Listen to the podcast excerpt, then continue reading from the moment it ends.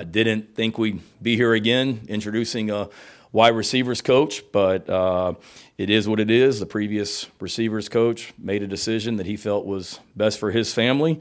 Uh, we collected the $450,000, then some, that we were owed.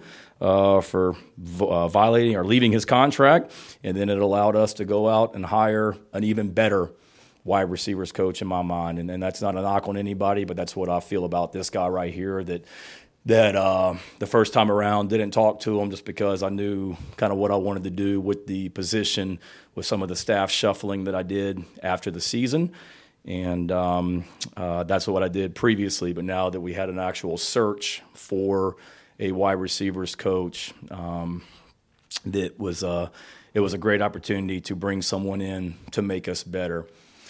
And again, some of my uh, the things that I wanted, I think I may have mentioned this in the previous press conference, but just looking at our wide receiver group as a whole, want, wanted to get someone in here that can develop our guys a little bit better than what we have. And the fact of the matter is, if you look at who we were playing receiver with last season, it's guys that we inherited um, that uh, that were here when I got here as the head coach for the most part, uh, or transfers that we had brought in had been a little disappointed. And again, it starts with me as the head coach. Have been a little disappointed with the freshmen that we've brought into a program that we recruited and their development. You know, obviously Nyck Harbor played a lot for us last season, but beyond Nyck, there really hasn't been one in the last three seasons, and uh, that can't continue. We've got to be able to recruit our guys and then develop them when they get here. And uh, confident that Mike Furrey will do that for us. And then